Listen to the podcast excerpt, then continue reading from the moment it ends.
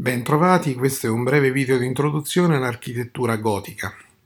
L'architettura gotica si sviluppa a partire dal XII eh, secolo in Europa, in particolare nasce in Francia e si diffonde anche nelle principali nazioni mh, europee, in particolare in Germania, in Inghilterra, ma anche in Spagna e in Italia. In particolare in Italia mh, prospererà fino al periodo rinascimentale, nel 400, quando si svilupperà appunto il Rinascimento, sostituirà eh, quello dell'architettura, sostituirà l'architettura gotica. E nelle altre nazioni invece ha avuto dei percorsi differenti, in particolare in Inghilterra diciamo che il gotico ha continuato a svilupparsi sino alle soglie dell'epoca industriale. Le caratteristiche dell'architettura gotica, che adesso vedremo nelle prossime diapositive, sono sicuramente un grande verticalismo. Abbiamo visto in passato come l'architettura romanica è un'architettura che tende a rimanere ancorata a terra, pensando anche alla facciata so, della chiesa di Sant'Ambrogio a Milano, si sviluppa in orizzontale. Qui ci troviamo di fronte a delle chiese che si sviluppano in senso verticale, tendono verso il cielo. In particolare questo si può realizzare grazie all'utilizzo di alcuni accorgimenti e di alcuni elementi strutturali, che sono in particolare l'arco a sesto acuto, eh, l'arco rampante e l'utilizzo quindi dei contrafforti in modo differente. Da questa sezione al lato possiamo vedere come eh, l'arco rampante permette di alleggerire la struttura e poi la, il contrafforte che sta alla fine dell'arco rampante permette alle forze della volta di scaricarsi nel nocciolo centrale di inerzia, quindi di non, di non permettere una, una, trazione ma soltanto compressione. E in questo modo si riusciva ad ottenere una struttura molto più leggera. E molto utilizzate sono appunto le volte a crociera, i pilastri a fascio che decorano i pilastri in modo molto, molto bello, rendendoli molto più ricchi di quello che erano nel periodo sicuramente romanico.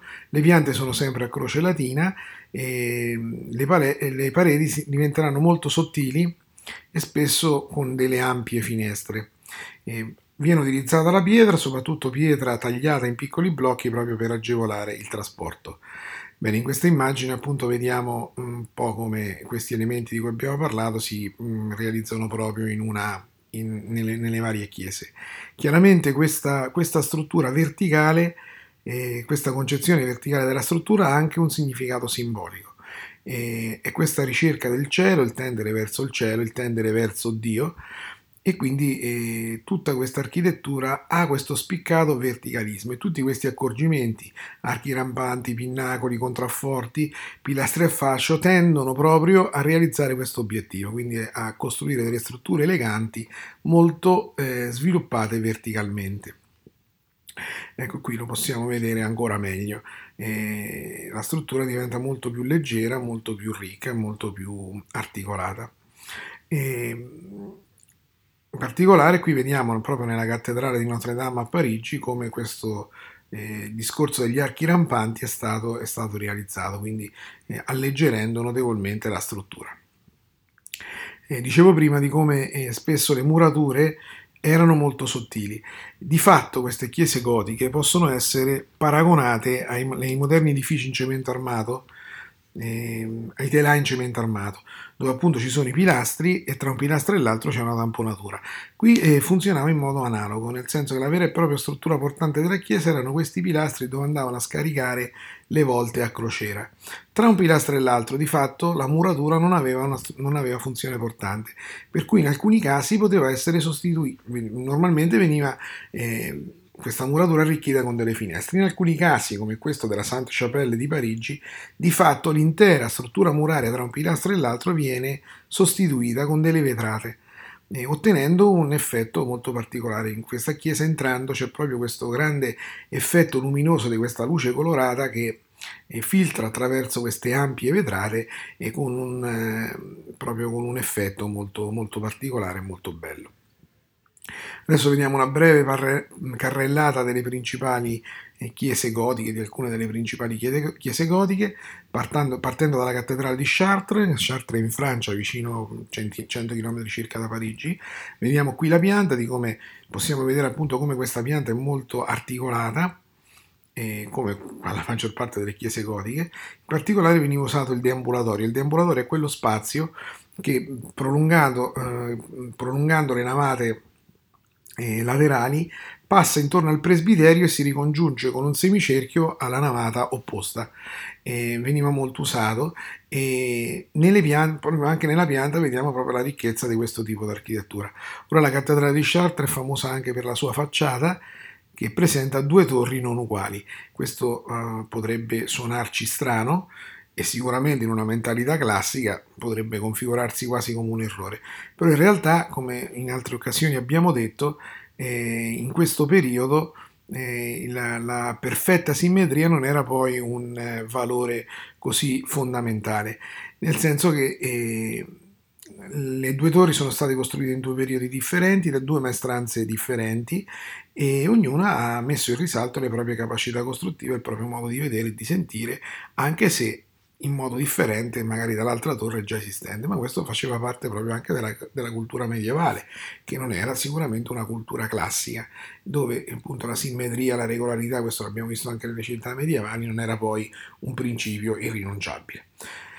Vediamo anche la cattedrale di Canterbury, è anche questa molto ricca sia nell'esterno che nell'interno da questi fasci di pilastri, da, questi, da queste decorazioni, bassorilievi e quant'altro che rendono proprio questa struttura molto eh, verticale e molto ricca. Stesso discorso per la cattedrale di Strasburgo, in questo caso la seconda torre non è stata proprio ancora non è stata realizzata. E anche nella cattedrale di York c'è questo grande verticalismo e questo slancio verso l'alto cattedrale di Notre Dame a Parigi, una delle chiese più famose e anche più visitate, anche qui nella pianta vediamo questo utilizzo del deambulatorio, questo per permettere alle navate di girare intorno al presbiterio e anche all'interno questo grande modo eh, di decorare, eh, facciata sviluppata verticalmente con ampio uso di archi rampanti che alleggeriscono molto la struttura.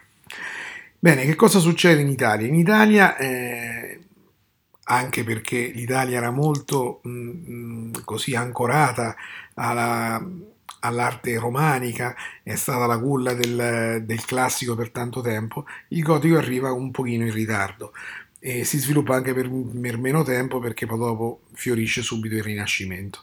In particolare i, i primi esempi gotici sono le abbazie cistercensi che mh, mm, è un modello di costruzione che veniva importato dalle abbazie cistercensi francesi.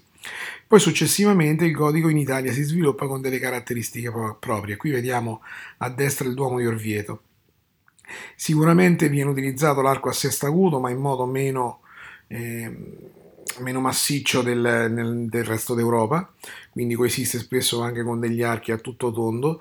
Anche le finestre sono più piccole è molto, eh, l'architettura è sempre un'architettura decorata, ma spesso a posto di basso rilievi vengono messe anche delle, delle pitture, eh, come possiamo ben vedere nella, nella, nella facciata del Duomo di, eh, di Orvieto.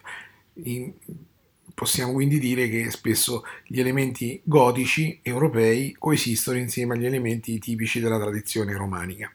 Altro esempio è la chiesa di San Francesco d'Assisi, che è caratterizzata soprattutto dall'unica navata eh, al, al, suo interno che, eh, dove qui la, la, decorazione non è data né da vetrate né da mm, eh, pinnacoli, pilastri a fascia o quant'altro, ma dalle, da, dagli affreschi che sono stati in questo caso realizzati da Giotto.